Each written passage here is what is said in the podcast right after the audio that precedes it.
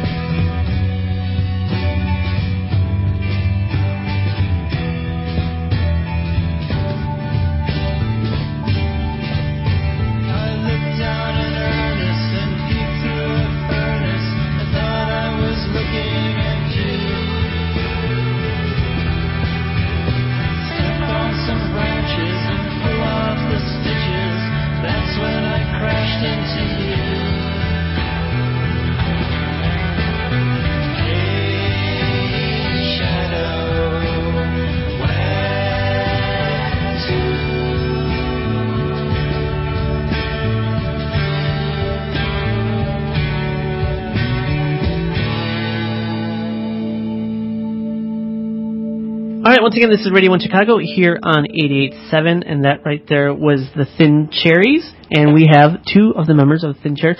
Why don't you guys say your names and what you guys do in the band? I'm Steve DeLisi. I'm a guitar guitar songwriter and part-time harmonicist.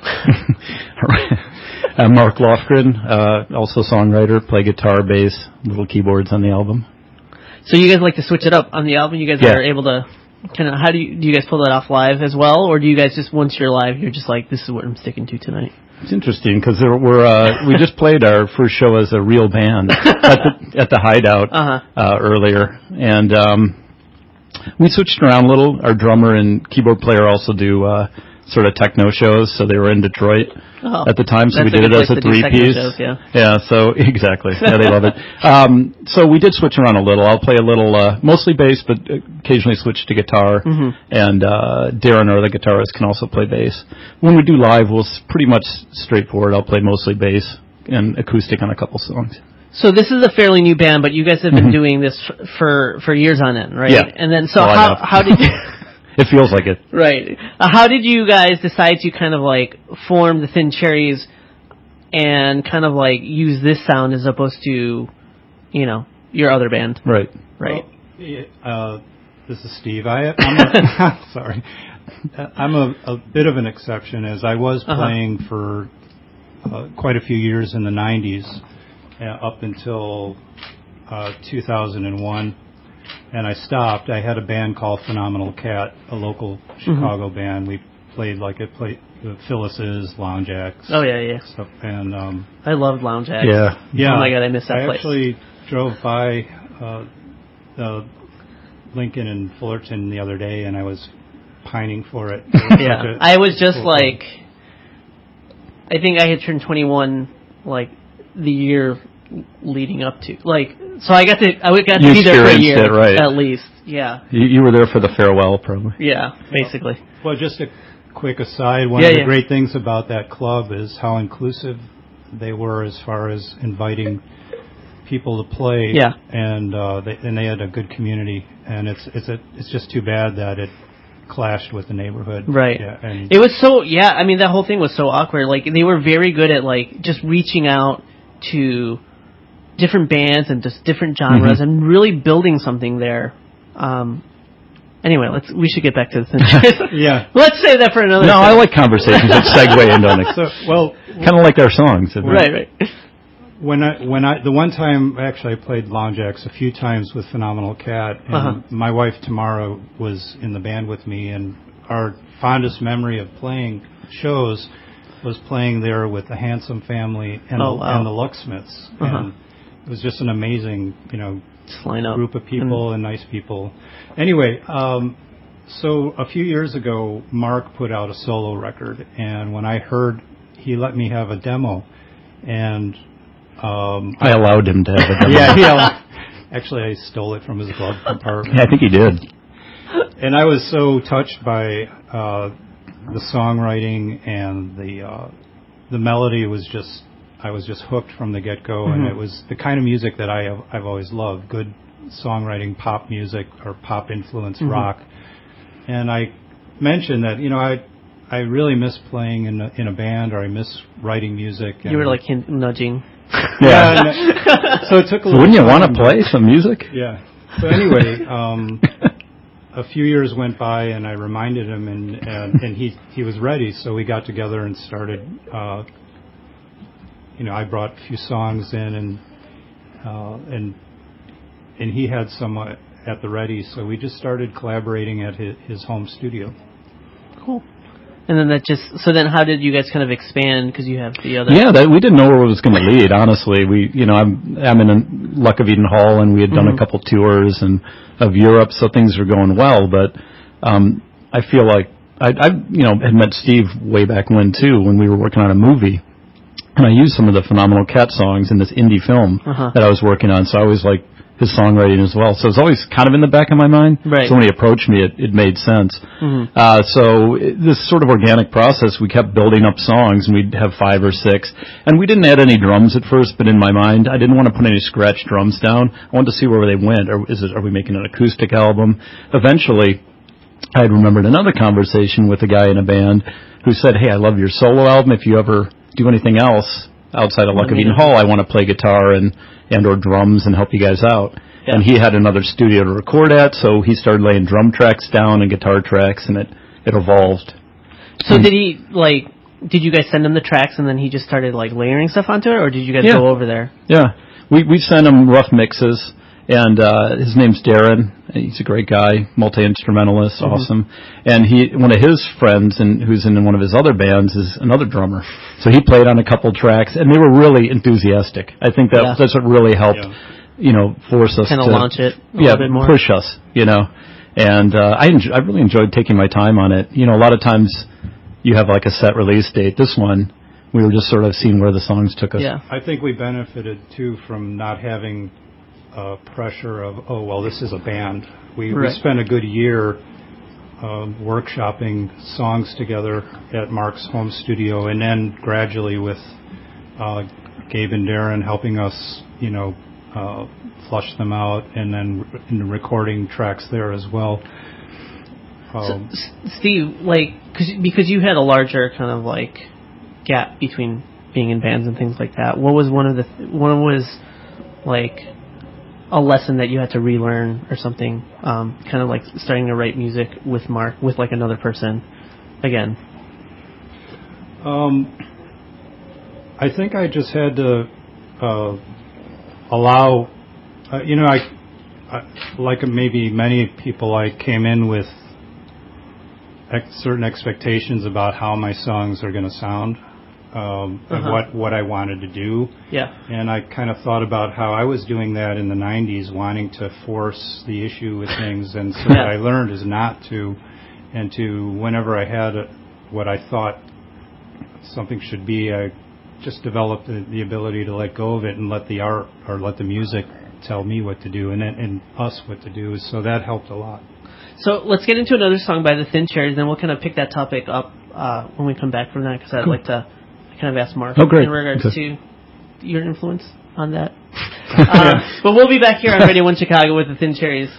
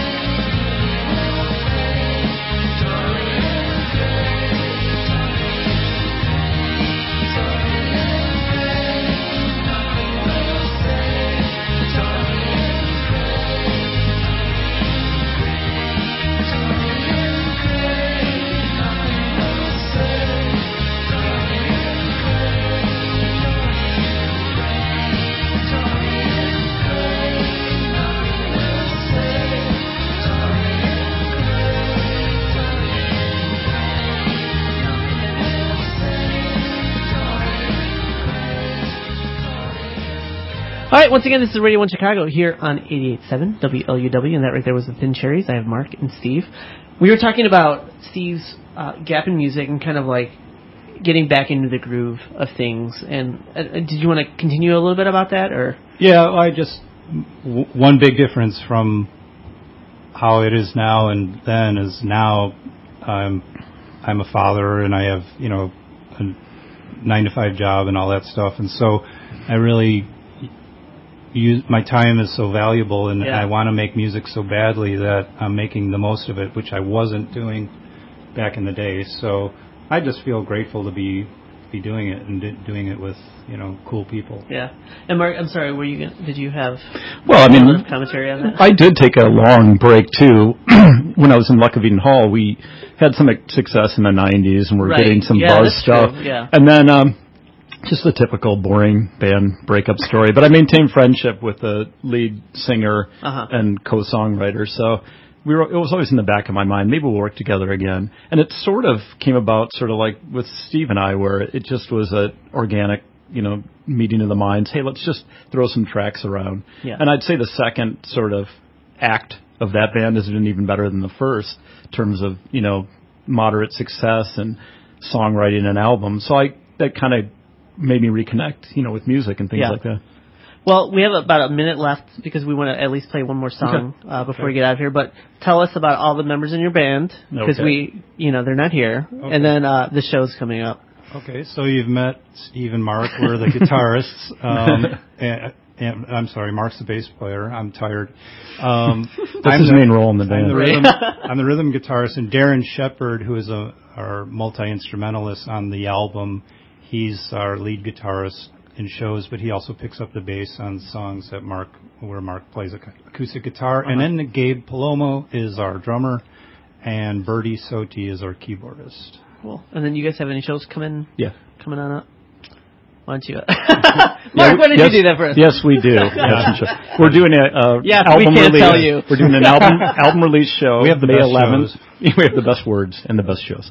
Uh, May 11th at uh, the Burlington for Uh-huh. the album release, and the album's actually coming out tomorrow, so it'll be on all your normal, so, you know, Yeah, usual well, tell, suspects. give us some of those websites. That way we. Well, it'll be on know. Spotify, iTunes, you know, Bandcamp. Bandcamp. Uh, what are we missing? Uh, JC SoundCloud, JC Penney, uh, Kmart, uh, Live. There. There. Jupiter.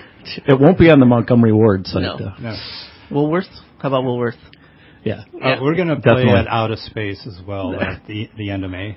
We're, we're excited. We're playing with a band called Ponds and Fleshman. Awesome. Well, yeah, and the Burlington show is going to be again May 11th. That should be a good time, and uh, we're playing with uh, 55, great band, And, and Eve's Undoing, another great band, local band. Well, guys, thank you so much for coming. It's been a pleasure. We gotta uh, get into this final song Okay. for here on Radio One Chicago. Once again, the Thin Cherries here at Radio One Chicago, and we'll see you guys next week. Stay tuned for Hip Hop Project. Thank you.